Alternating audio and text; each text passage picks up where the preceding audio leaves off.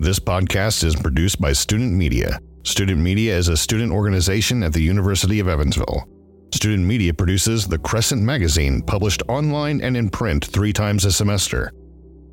Student Media produces several podcasts and utilizes design, photography, video, and sound towards experiential and academic learning in journalistic endeavors and engaging storytelling. Student Media elevates the voice of the student body and connects the campus and community to important information and points of view. To learn more, visit crescent.evansville.edu.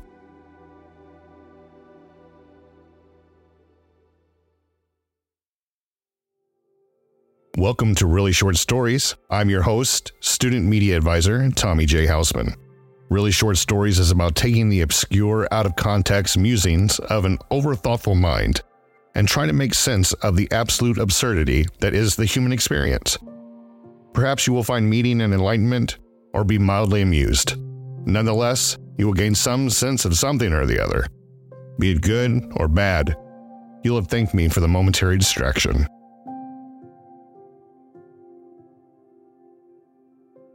Let us begin. In the heart of a luxuriant and vibrant expanse of foliage resided a chameleon named Camille. She embodied cunning and resourcefulness, her chromatic scales seamlessly adapting to the surroundings, rendering her nearly imperceptible to passersby. One fateful day, while traversing the dense verdure Camille unintentionally found herself perched upon the broad shoulder of a formidable gorilla named Gideon. Recognizing the precariousness of her predicament, Camille astutely employed her chameleon allure to avert startling the colossal primate. With delicate whispers gracing Gideon's ear, Camille introduced herself. Greetings, Gideon. I am Camille, the fortuitous chameleon my purpose here is to guide you through the jungle's intricacies, ensuring a secure journey and uncovering the finest sustenance.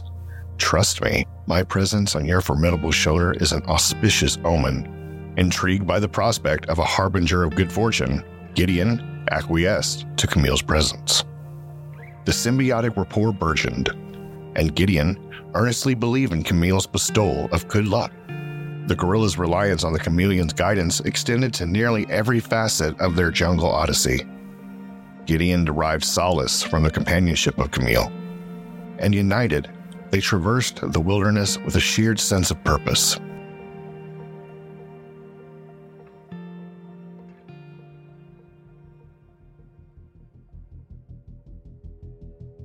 Yet, as temporal currents flowed, Camille's priorities underwent a metamorphosis. Her focus shifted inward, neglecting the needs of Gideon. The gorilla, entrusting in the chameleon's sagacity, obediently followed her directives, even when it led him into precarious predicaments. Over time, Camille's once genuine assistance devolved into calculated manipulation.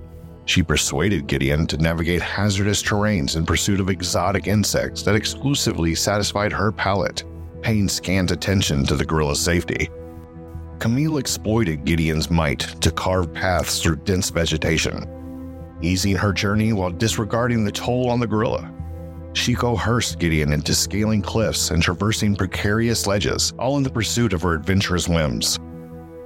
The chameleon's erstwhile guiding whispers metamorphosed into sly directives serving her exclusive interests.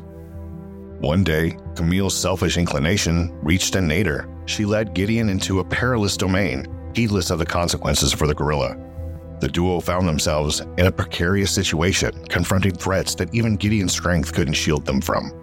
Motivated by an insatiable desire for exotic insects rumored to inhabit distant territory, Camille cunningly manipulated Gideon into delving deeper into the jungle. Unbeknownst to the unsuspecting gorilla, this path traversed directly into the territory of a rival gorilla pack known for their belligerence and territorial nature. Camille, having overestimated her ability to control the situation, was ensnared by the allure of promised insects. She assured Gideon that the rewards would outweigh the risks, weaving a narrative of prosperity and, of course, good luck As they encroached upon the rivals' pack territory, Gideon, trusting in Camille's guidance, remained oblivious to the impending danger. The rival gorilla pack, notorious for their aggression, swiftly detected the intrusion. Confrontation ensued, and Gideon, bewildered and unprepared, found himself amidst aggressive displays and territorial clashes. The chameleon, still perched on his shoulder, observed as the consequences of her deceit unfolded. The rival gorillas defending their turf unleashed their aggression upon Gideon. The once harmonious alliance between the chameleon and the gorilla had led them into a perilous situation. And Gideon's strength proved insufficient against the hostility of the rival pack. Camille, realizing the severity of her deception, felt a pang of guilt as chaos unfolded. The fruits of her desires became meaningless in the face of imminent danger.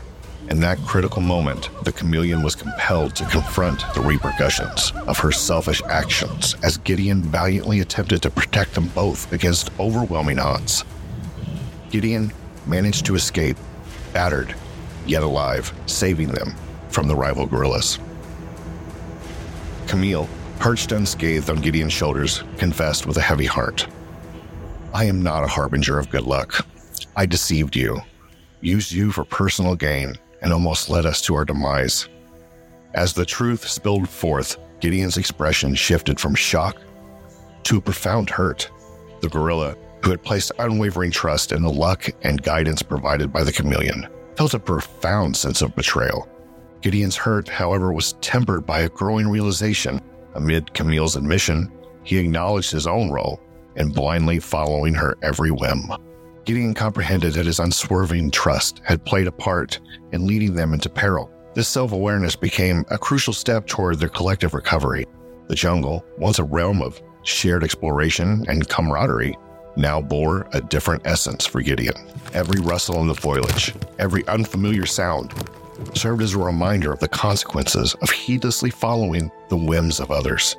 Camille, perched beside him, felt the weight of her actions, understanding that trust is not easily restored when shattered. The journey back to familiar territory was a silent one, each step echoing the strain in their relationship. Gideon, while still harboring hurt and disappointment, recognized the necessity for reflection and healing. Camille, humbled by the consequences of her selfishness, grappled with the realization that the trust she had exploited was not easily restored. In the denouement, their escape from danger marked the inception of a distinct journey, a journey toward rebuilding trust and understanding. Gideon and Camille became a testament that even the most robust bonds can be assailed by deceit. Yet, through acknowledgement, accountability, and a willingness to learn from mistakes, a path toward reconciliation may unfold.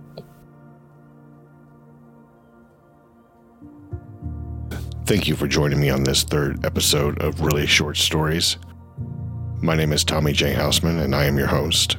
I hope that you enjoyed the story about Gideon and Camille, and I hope that you tune back in next week. Until then, bye bye.